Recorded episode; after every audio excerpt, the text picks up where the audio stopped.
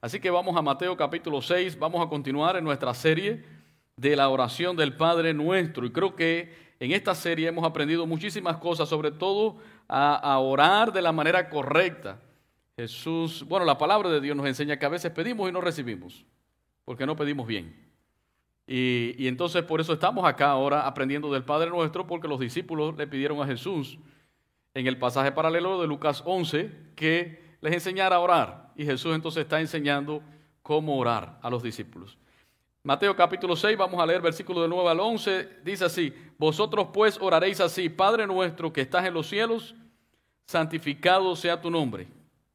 Venga tu reino, hágase tu voluntad como en el cielo, así también en la tierra. El pan nuestro de cada día, dánoslo hoy. Vamos a leer juntos el verso 11. Diga conmigo fuerte, dice, el pan nuestro de cada día, dánoslos hoy. Vamos a orar. Padre, gracias por esta nueva oportunidad que me das de exponer tu palabra y oro que tu Santo Espíritu me dirija.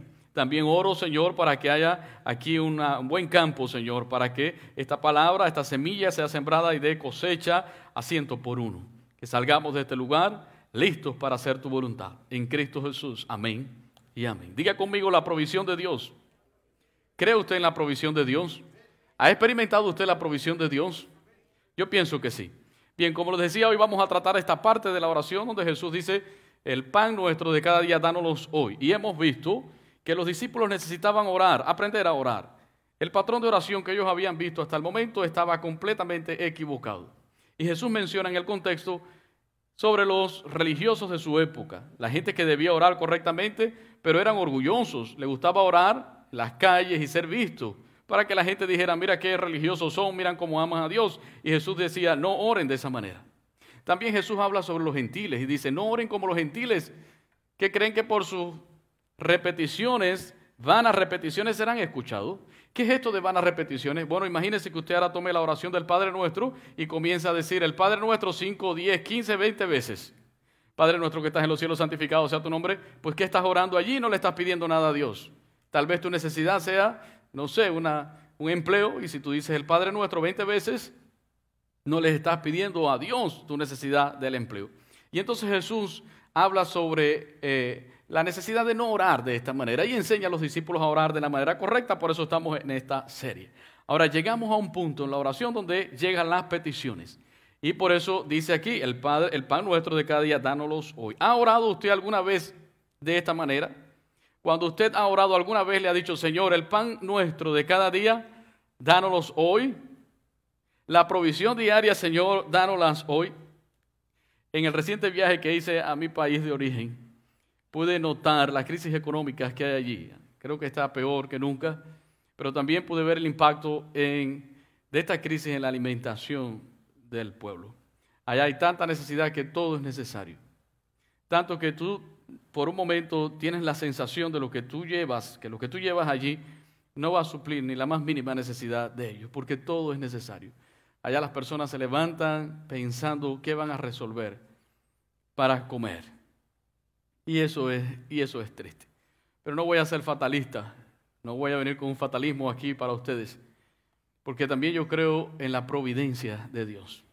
También pude ver cómo Dios en su providencia, Él provee para todos, un poco más, un poco menos. También sabemos que la Biblia dice que Él hace salir el sol sobre buenos y malos y llover sobre justos e injustos. Dios seguirá siendo fiel, pero sobre todas las cosas puedo ver la provisión de Dios y pude ver la provisión de Dios para su pueblo. Diga conmigo ahora, para su pueblo, porque ciertamente hay promesas de Dios para su pueblo, para sus hijos, para aquellos que hemos conocido a Jesucristo como Salvador personal. Hay promesas de Dios. Incluso ahí mismo, en Mateo capítulo 6, versículo 33, Jesús, hablando allí con sus discípulos, los presentes, les decían, busquen primeramente el reino de Dios y su justicia y estas cosas serán añadidas. ¿Qué cosas? Bueno, Jesús estaba hablando sobre las necesidades básicas como comer, vestir, beber. Y él decía, bueno, no se preocupen por estas cosas. Busquen primeramente el reino de Dios Dios va a proveer. Dios va a dar alimento, Dios va a dar para vestir, Dios va a dar para beber. Pero cuando tú ves este tipo de necesidades en estos países y tú vas allá y te, te enfrentas a esto y quieres ayudar a todos y no puedes, entonces tú comienzas a dar gracias a Dios y a valorar las cosas que Dios te ha dado, incluso a valorar aquellas cosas que pasan por tu vida inadvertida y no te das cuenta de ellas, nunca las has notado. Comienzas a agradecer y pones atención a esos pequeños detalles. Yo pienso que acá en Norteamérica generalmente no oramos así, diciendo el pan nuestro de cada día, dánoslos hoy. No sé si estaré equivocado. Más bien oramos, Señor, ayúdanos a no comer tanto pan. ¿Cierto o no? Señor, ayúdanos a no comer tanto lo que no está bien, lo que no es bueno para nuestro cuerpo. Si usted quiere pan, simplemente vaya a un supermercado y puede encontrar pan, diferentes precios, el gusto que usted quiere y puede comprarlo allí. Por eso tal vez usted piense, esta parte de la oración no aplica a nosotros pero sí aplica a nosotros, sobre todas las cosas, porque cuando estamos orando y diciendo, el pan nuestro de cada día, dánoslos hoy, estamos reconociendo que quien provee para nuestras necesidades diarias es Dios, únicamente Dios.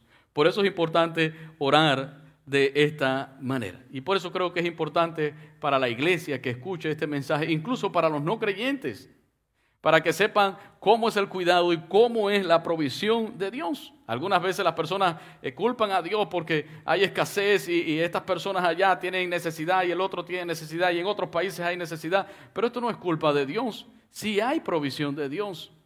Esto es un asunto espiritual y es que la gente se han alejado de Dios. Cuando tú dejas a Dios fuera de tu vida, cuando tú dejas a Dios incluso fuera de tu economía, ¿quién es tu proveedor?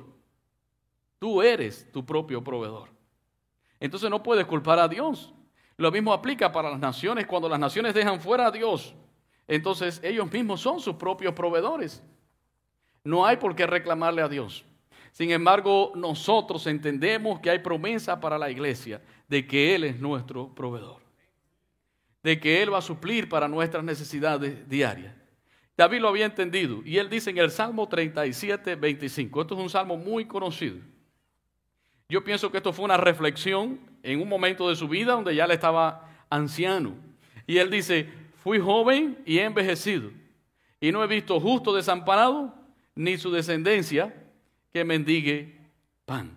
Y esto es una realidad. Cuando dice que mendigue pan, está diciendo, yo nunca he visto a un justo que le falte las necesidades básicas. No estamos hablando de riquezas, Estamos hablando que esta es una promesa de Dios para nosotros, su pueblo, sus hijos. Siempre hemos tenido algo que comer. Siempre hemos tenido algo que vestir. Siempre hemos tenido un techo, un lugar seguro. Porque esa es su promesa. ¿Cuántos lo reciben? Yo lo recibo. Así que cuando Dios toma el lugar prominente en nuestra vida, y este es un punto importante, la prominencia de Dios, el primer lugar de Dios en nuestra vida, entonces entendemos que las cosas vienen de Él. A veces pensamos que todo lo que tenemos es por nuestro esfuerzo y nuestro trabajo y lo bueno que somos. Es cierto, nosotros nos esforzamos, pero nosotros no tuviésemos salud, no tuviésemos vida, no tuviésemos fuerza si la provisión no viniera de dónde? Únicamente de Dios. Y eso es reconocer a Dios en nuestras vidas. Noten cómo todo el Padre nuestro se centra en Dios.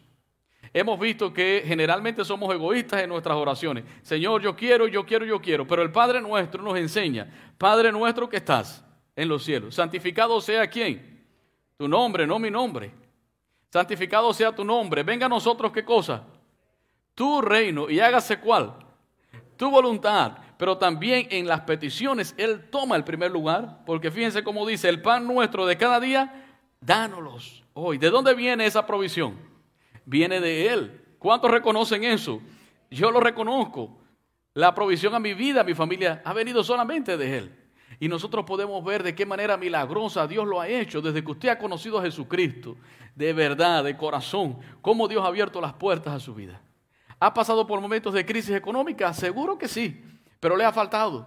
Dios ha estado allí, Dios ha provisto, Dios, usted ha podido ver la mano del Señor. Eso es un milagro. Yo creo que si tuviésemos un tiempo de testimonio esta tarde, muchos de ustedes se pondrían en pie para dar testimonio del poder y la gracia de Dios. Así que hay tres cosas importantes que podemos ver en esta petición. Número uno es la invitación de Jesucristo a orar de esta manera, a que nosotros digamos, Señor, el pan nuestro de cada día, dánoslos hoy. ¿Por qué? Porque tú eres un Dios amoroso. Porque tú tienes cuidado de aquellas pequeñas cosas, de aquellas cosas diarias, de esas necesidades diarias que nosotros tenemos y tú estás deseoso de ayudarnos. Si Dios no nos quisiera ayudar en este sentido, si Dios no quisiera proveer para nuestras necesidades diarias, Jesús no hubiese incluido esta parte en la oración. Por eso esta parte de la oración aplica a nosotros, los que vivimos en un país de abundancia. Que tal vez usted diga, ¿para qué orar si tenemos todos los días? Pero ¿quién te da esa provisión? Mientras tú estás orando, estás respondiendo a esa invitación de Jesús. Esa invitación que te está diciendo, tu papá es amoroso y Él quiere proveer para ti. Por eso debes orar. Diga conmigo, el pan nuestro de cada día, dánoslos hoy. Lo segundo que vemos acá es la dependencia. Cuando usted ora de esa manera, está dependiendo de Dios. Es una manera de decirle, Señor, yo quiero depender de ti. No quiero ir por mi propia cuenta. No quiero ser yo el dueño de mi vida, quien dirige mi vida. Quiero que seas tú, Señor. Y yo dependo de ti aún hasta para el pan de cada día. Y número tres, podemos entender de que Dios es nuestro sustentador, Él es nuestro proveedor. Todas las cosas vienen de Él. Especialmente dice la Biblia que Él es el Padre de luz. Toda buena dádiva y todo don precioso desciende de lo alto. De Él vienen todas las cosas, incluyendo la salud, incluyendo la economía, incluyendo todo lo cual nosotros nos movemos. Así que hay algo importante acá. Dios nos invita a orar de esa manera, a depender de Él y a reconocerlo como nuestro único sustentador. Ahora noten cómo dice, menciona el pan. El pan son las necesidades básicas. Es, yo creo que era, el pan viene siendo como eh, eh, parte de, la, dieta, de la alimentación básica. Yo creo que en casi todos los países también lo era, en el pueblo de Israel. Y a veces, eh, no sé si en su país se usa esta frase, pero cuando alguien te dice, ¿qué estás haciendo? Y usted está trabajando, le dice, yo estoy aquí ganándome el pan diario, ¿no? O algo así. Es una frase que quiere decir el sustento diario. Ahora noten también cómo dice, el pan nuestro de una semana, no, dice, de cada día. Dando a entender que es una provisión diaria. Pero no solamente para mí. Fíjense cómo dice, el pan nuestro de cada día no dice dámelo hoy, sino dice dánoslos hoy. No solamente para mí, sino para todos. Ahora, el pan también era un símbolo poderoso de Dios en medio de su pueblo. Cuando el pueblo de Israel estuvo en el desierto. En el desierto no es fácil encontrar una panadería. Y cuando ellos estuvieron en el desierto, en algún momento, en medio de la crisis, decidieron regresarse a la esclavitud de Egipto, porque allí en el momento difícil se acordaban de las ollas de carnes y cómo comían allá en Egipto. Y ellos protestaron y Dios les dijo, todos los días yo voy a hacer que llueva para ustedes, que descienda desde el cielo un pan que ustedes nunca han visto. Y era el maná. Y cuando Dios dio la promesa al otro día, cuando se levantaron todo el espacio alrededor de ellos estaba lleno de un pan que era el maná y era la provisión de Dios, dándole a entender a su pueblo, aunque pasen por el desierto donde no hay panadería, aunque pasen por el desierto donde no hay carnicería, todos los días ustedes van a tener algo que comer. Evidentemente ese pan era un anuncio de Cristo, el pan de vida, el pan que vino para nosotros, para alimentarnos. Así que básicamente en esta parte de la oración estamos diciendo, Jesús está diciendo y nos está diciendo que Dios tiene cuidado de nuestras necesidades físicas, no solo emocionales y espirituales, sino de nuestras necesidades físicas, esas necesidades por las cuales muchas veces nos preocupamos tanto y nos afanamos. Miren cómo dice Jesús en Mateo 6:25, en este mismo capítulo, Mateo 6:25, por tanto os digo, no os afanéis por vuestra vida ¿Qué habéis de comer o qué habéis de beber? Y bueno, sigue además, sigue ahí más adelante. No se afanen por las necesidades básicas. Jesús no nos está diciendo que dejemos de trabajar y que seamos despreocupados. Jesús no nos está diciendo que la ropa nos va a caer del cielo, ni la comida nos va a caer del cielo. Eso no es lo que Jesús está diciendo. Aquí la palabra clave es afanarse. Dice, no se afanen, no se enfermen. Hay personas enfermas porque están pensando qué va a pasar mañana y qué voy a comer mañana y necesito trabajar doble turno y tres turnos si es posible y no tienen tiempo para la familia y te dicen, hermano, ya no puedo ir a la iglesia porque ya tengo tres trabajos y, es un afán tremendo porque tienen miedo del día de mañana. Algunos cristianos incluso tienen temores y escuchan por ahí que se va a acabar eh, la leche o el pan y entonces empiezan rápido, todo el mundo va a los supermercados a tratar de comprar huevo, pan y leche. Como si no se fuera a acabar. Si se acaba para todo el mundo, se va a acabar tu provisión en la casa. Y cuando se acabe todo lo que tú has acumulado, ¿quién te va a proveer? Si no dependes de Dios en cada detalle de tu vida, estás perdido. Entonces, la palabra clave aquí es, no se afanen, hagan lo que tienen que hacer, trabajen, esfuércense, estudien los jóvenes, supérense. No se queden analfabetos, sigan adelante. Están en un país de oportunidades, pero no se afanen. Mantenga la confianza. Quiten el temor que muchas veces el enemigo pone en nuestros corazones y digan, yo sé que mi Dios va a suplir. Es su promesa. Y su promesa dice que si yo busco de Él y del reino de los cielos, todas estas cosas básicas, Él me las va a dar. Hay una promesa muy hermosa en Génesis 8, 22, después del diluvio. Y el Señor dice de esta manera, mientras la tierra permanezca, la siembra y la siega, el frío y el calor, el verano y el invierno, el día y la noche, nunca cesarán. Mientras la tierra esté aquí, dice el Señor, siempre va, a haber día y noche, van a estar las estaciones del tiempo, pero también siempre va a haber siembra y siempre va a haber cosecha. Y yo creo esa promesa de Dios. Siempre va a haber.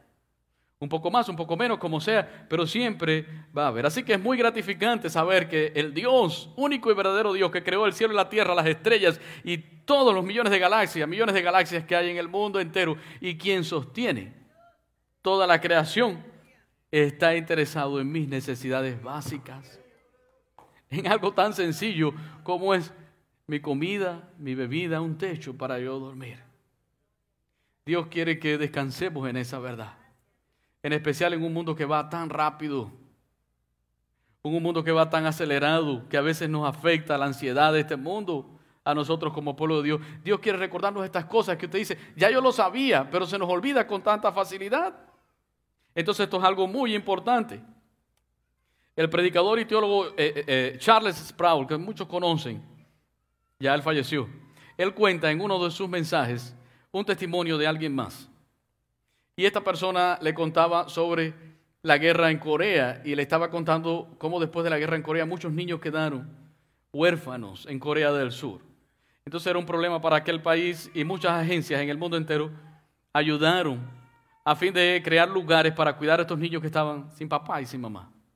Y entonces esta persona le contaba a él, a este predicador, que ellos notaron algo, que aunque le daban tres comidas al día a estos niños huérfanos, a la hora de dormir, estos niños se mostraban ansiosos, tenían problemas para dormir. Como si tuviesen hambre. Y ellos decían, pues si le damos tres veces al día comida, y hablaron con los niños qué les pasaba. Y ellos decían que tenían una incertidumbre si al otro día podían tener comida para sustentarse. Fíjense, un niño preocupado si al otro día iba a tener que comer. Qué terrible eso. Pues habían quedado sin, sin quiénes. Papá y mamá. Los niños nos ven a nosotros los padres como, como sus proveedores. Es como si nos faltara Dios. A nosotros los creyentes, pues, ¿quién iba a dormir? Yo creo que ningún creyente, ningún hijo de Dios podría dormir si le faltara a Dios cosa que no va a ser posible. Pero estos niños se sentían desamparados, así que ellos dijeron, bueno, vamos a hacer algo. Toda la noche vamos a pedir a las enfermeras que pongan un pedazo de pan en la mano de estos niños cuando ellos vayan a la cama a dormir. No para que se lo coman, sino para que se queden dormidos con ese pan en la mano. Es como un manto de protección, para que ellos sepan de que cada día, como un símbolo de que cada día iba a haber provisión para ellos. Que durmieran en paz, que ellos iban a ocupar de darle comida todos los días. Y dice que así, de esa manera, se fue quitando la ansiedad de los niños y los niños comenzaron a dormir. Yo creo igualmente, este es el mismo modo en que Dios nos consuela a nosotros, dándonos sus promesas y diciéndonos, cada día yo les voy a dar a ustedes algo que comer, algo que vestir y la provisión de Dios. No va a faltar. No va a faltar. Así que este, esta, esta parte de la oración del Padre Nuestro no es para, solamente para alguien que esté pasando por una crisis económica, es para cada uno de nosotros, todo el pueblo de Dios, para que aprendamos el amor de Dios, el cuidado de Dios, a depender de Él y a reconocer que Él es nuestro sustentador. Dios no nos está diciendo, como decía hace un rato, quédense ahí tranquilos en la casa, yo voy a hacer llover pan del cielo. No, sino que reconozcamos que Él es el que nos da la fuerza todos los días para ir a trabajar. Cuando no tenemos trabajo, ¿quién provee para nosotros? Él va a proveer para nosotros. Él es el que nos da la fuerza, la energía para ir a trabajar. A veces cuando estamos un poco cansados decimos, Señor, no quiero ir a trabajar. Aún así Él nos recuerda, este es, eh, esto es lo que tú tienes que hacer. Nos da la fuerza y nos levanta, porque creo que a algunos aquí no nos gusta trabajar, ¿o sí? Yo pienso que sí, a todos. Dios va a satisfacer nuestras necesidades físicas. Incluso lo hará muchas veces de forma milagrosa. Aun cuando no tengas nada que comer, no sé, ah, Dios traerá un ángel, como Él lo ha hecho. Alguien tocará la puerta, te va a sorprender y te va a decir, a mí Dios me mandó acá. Pero ¿quién? Yo no le había dicho nada a nadie. Estas cosas suceden. De pronto te quedaste sin trabajo y Dios va a mover, porque Dios moverá cielo y tierra a favor de sus hijos. Pero Él lo va a hacer. Solamente usted tiene que creer y mirar, porque cuando suceda, para cuando suceda, no sea usted, no le falte la fe, para creer que fue Dios quien estuvo obrando. La Biblia dice que Dios es nuestro proveedor. Jehová Jireh fue el nombre que Abraham le dio a Dios el día que Dios proveyó un carnero para el sacrificio. De otra manera, su hijo Isaac iba a ser sacrificado, pero cuando él vio allí aquel carnero, dijo, ya Dios proveyó para el sacrificio, no hay que sacrificar a mi hijo. ¿Por qué? Porque Jehová Jireh, Él va a proveer. Fíjense qué hermoso. Si Dios proveyó un carnero para Abraham, para que no sacrificara a su hijo, y Él ha provisto a Jesucristo para que muriese en nuestro lugar.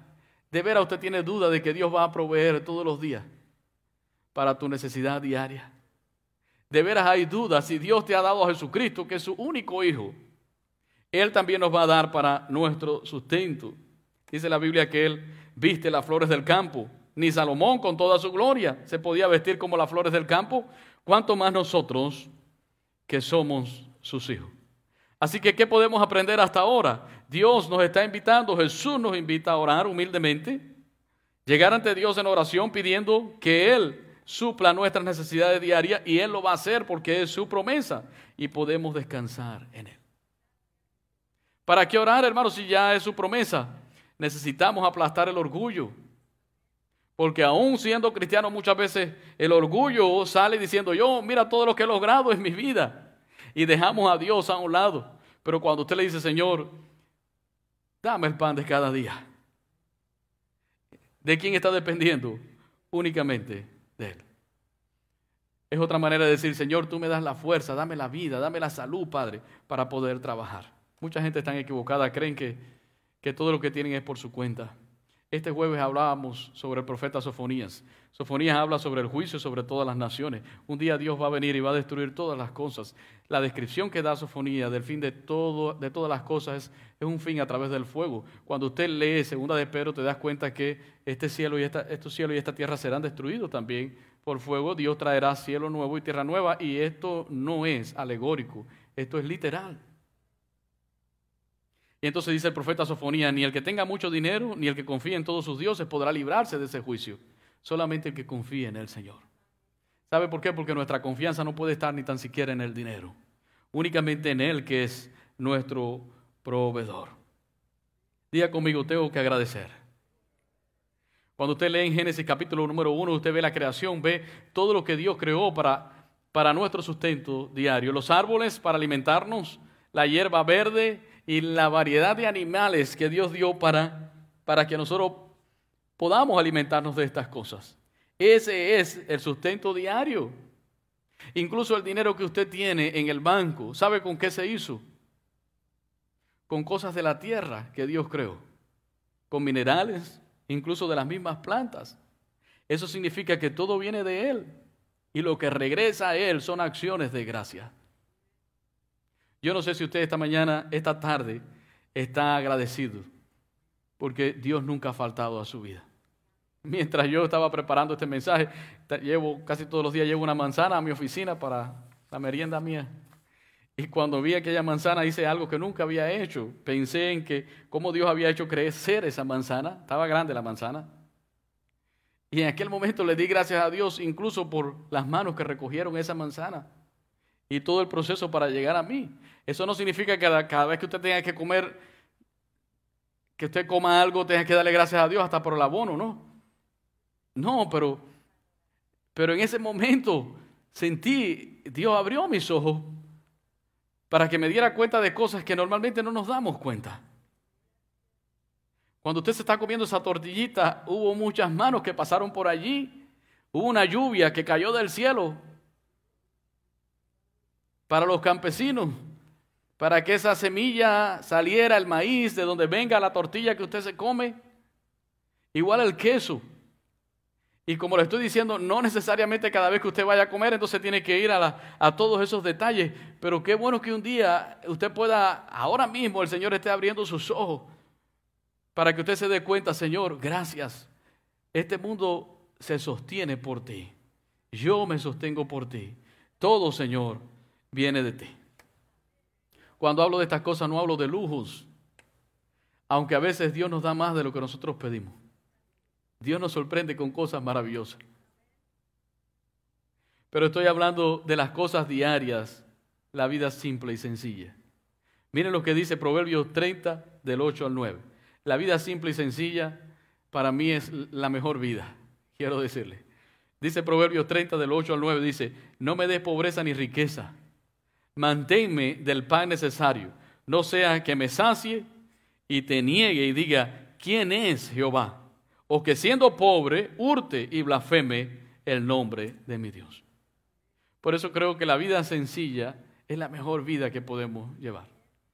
Si hay algún millonario entre nosotros, que bueno, Dios lo ha bendecido con millones y millones de preocupaciones también. dice, dice ahí el, que escribió el, proverbio, no me des tampoco pobreza, Padre, al punto de que yo vaya a hurtar y ya vaya a hacer algo. Dame lo necesario. ¿Cuántos quieren lo necesario? Dame lo necesario, Señor. ¿Qué podemos aprender de esta parte de la oración del Padre nuestro? Y con esto estamos cerrando. Número uno, una invitación de Jesús. Jesús nos invita a orar de esta manera para que reconozcamos que Dios es amoroso y Él, Él está interesado en darte de tus propias, de tus necesidades.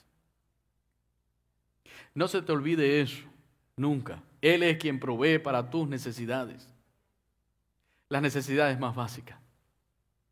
Número dos, este tipo de oración nos ayuda a depender de Dios y aplasta nuestro orgullo.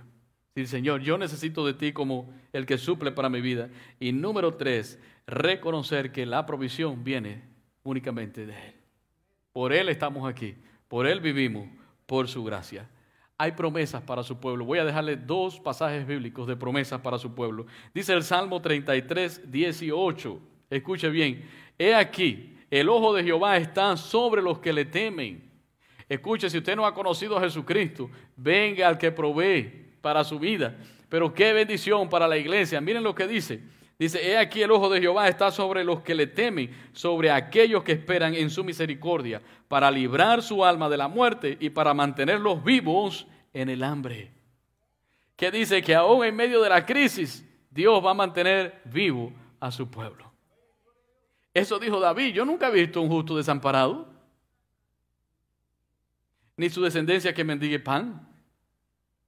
Para mí sería muy difícil escuchar que un cristiano eh, lleva un mes sin comer, porque tal vez sería contradictorio con las escrituras. ¿Qué está pasando? Entonces hay un problema. Esa es su promesa. Salmo 34 del 9 al 10 dice, temed a Jehová. Salmo 34, 9 al 10 dice, temed a Jehová, vosotros sus santos, pues nada falta a los que le temen. ¿Cuántos reciben eso? Nada falta a los que le temen. Y usted dirá, pero yo no soy rico, pastor. No estamos hablando de riquezas. Si pudiéramos deleitarnos en lo que Dios nos da, seríamos agradecidos. Y se siente tan bien cuando estamos agradecidos. Usted se acuesta y tal vez usted diga, yo no vivo en una mansión, pero Señor, te doy gracias, este es un techo que me has dado. ¿Sabe cuántas personas viven en el puente? Debajo del puente, alejados de Dios. Señor, gracias, tengo este techo, tengo estos zapatos, esta ropa. Y estoy hablando de cosas físicas. Sabemos que lo más importante es lo espiritual, pero mientras estamos aquí en esta tierra tenemos un cuerpo, tenemos vida física y hay promesa de Dios para nosotros. Dice, pues nada falta a los que le temen, los leoncillos necesitan y tienen hambre, pero los que buscan a Jehová no tendrán falta de ningún bien. Yo creo a las promesas de Dios. Pienso que la iglesia también crea las promesas de Dios. Y en el momento difícil de crisis, de escasez, usted puede ir a esa promesa y decirle, Señor, yo no tengo que recordarte tu palabra, pero tu palabra dice esto. Dice, nada falta a los que, a los que te temen. Así que yo confío en ti, en ti. Ahora diga conmigo, Jehová es mi pastor, nada me faltará. Salmo número 23. Jehová es mi pastor, nada me faltará. Incluso dice que aunque ande por valle de sombra de muerte, no temeré mal alguno, porque Él estará con nosotros. Él nos lleva donde hay pastos verdes y donde las aguas son buenas para beber. Ese es nuestro Dios, Jehová Roy, el Señor es mi pastor. Esto lo dijo David, porque David había sido pastor por muchos, mucho tiempo. Y él dijo, las ovejas dependen del pastor, me doy cuenta que es así. Ellas dependen del pastor para el cuidado, protegerla de los enemigos, para alimentarla. Así soy yo con Dios. Llegó un punto en su vida donde David entendió, pues si yo soy el pastor de estas ovejas y ellas dependen 100% de mí, así soy yo con Dios. Yo dependo de Él. Él es mi pastor. Él va a proveer, Él me va a dirigir, Él me va a guiar, Él me va a cuidar, Él me va a proteger. Él me va a dar los mejores pastos, las mejores aguas y yo estaré tranquilo. Gloria a Dios. Él es fiel. Así que usted en esta tarde puede decir, Señor, ya no me voy a preocupar más al punto de afanarme. Yo solamente voy a hacer lo que tengo que hacer. Y voy a confiar en tu provisión, de que nada me faltará. ¿Cuántos pueden decir en esta tarde, gracias Señor, en esta tarde? Gracias Señor por tomar mis necesidades básicas en tus manos y proveer para mí. Gracias Señor por, por el pan del cielo. Gracias por Cristo, que es mi sustento diario. Él es mi pan. Dice la Biblia que si comemos de ese pan, nunca más tendremos hambre. Hambre espiritual. Alabemos y glorifiquemos al Señor. Y oremos de esta manera. Ore a Dios cuando usted tenga una necesidad. Como esta, el pan nuestro de cada día, dánoslos hoy. Suple, Señor, porque solamente tú lo puedes hacer. Porque yo creo y yo dependo únicamente de ti, de nadie más, Señor. Vamos a ponernos en pie en esta tarde para orar. Vamos a orar sobre esta palabra. Esta palabra que pudiera ser tan simple, pero tan profunda a la vez. Una palabra donde Dios nos recuerda a la iglesia. Iglesia, aunque ustedes escuchen de la crisis que hay en el mundo y escuchen de momentos difíciles que van a venir y situaciones que van a venir, eso es una realidad. Pero siempre recuerden la promesa, yo soy su pastor, yo soy su cuidador, nada les va a faltar. Vamos a dar gracias a Dios. Invito a la iglesia, a todos ustedes, cierren sus ojos, comiencen a dar gracias a Dios que salga de su corazón. Que salga de su corazón. Hoy que sea un momento tan especial de agradecimiento al Señor. Decir, Señor, perdóname porque a veces no oro diciendo el pan nuestro de cada día, dámelo, dámelo hoy. Porque no reconozco que eres tú quien provee. Pienso que soy yo que sale a trabajar y todo lo hago yo. Pero hoy he aprendido que cuando ore, cuando yo vaya a orar, Señor, yo voy a decir, Señor, el pan nuestro de cada día, dámelo hoy. Tal vez no con las mismas palabras, pero sí, Señor, suple, suple a mis necesidades. Porque yo no dependo ni de mi trabajo, ni dependo de la nación, ni del presidente. Yo dependo de ti, Señor. Y yo reconozco que tú eres el que puede suplir a mis necesidades más básicas. Señor, te doy gracias porque nunca me ha fallado. Te doy gracias, Señor, porque cuando yo estaba allí pasando por los momentos duros, siempre, siempre, Señor, tú abriste alguna puerta para mí. Gracias, Padre, por tus promesas. No solamente has salvado nuestra alma, mi alma, sino que me has prometido, Señor, que estarás conmigo y vas a ayudarme en todas mis necesidades físicas. Proveer el pan diario, Señor, para mi casa, para mi familia. Te doy gracias, Señor. Puedo descansar en ti. Puedo decir, Jehová es mi proveedor. Jehová es mi pastor. Nada me va a faltar. En esta tarde, echo fuera todo temor y que tu palabra, Señor, sea mi sustento. Todo el miedo se va en el nombre de Jesús. Todo el temor al futuro. ¿Por qué? Porque el Dios que hizo todas las cosas es mi papá. Él es mi papá y Él está por mí. Tal vez usted quiera orar por alguien que tenga a su lado, solamente extienda su mano allí. Tal vez si está con tu esposo o tu esposa, quieren abrazarse allí para dar gracias a Dios. o algún hermano que esté a la distancia, ore, y Señor, oro por mi hermano, que siempre pueda reconocer de dónde ha venido la bendición a su vida, de dónde viene el sustento. Padre, en el nombre de Jesús, glorifícate. Glorifícate en Él, Señor. Que Él pueda ver cada detalle, en cada detalle de su vida, tu mano, tu mano de provisión. Padre nuestro que estás en los cielos, santificado sea tu nombre. Venga a nosotros tu reino, hágase tu voluntad como en el cielo, así también en la tierra. Y el pan nuestro de cada día, dánoslos hoy. No solamente, no solamente a mí, Señor, a tantas personas en el mundo entero. A tantas personas en el mundo entero. Qué bueno ha sido el Señor. Yo puedo decir, bueno ha sido el Señor. Vamos todos a alabar al Señor porque Él realmente ha sido bueno.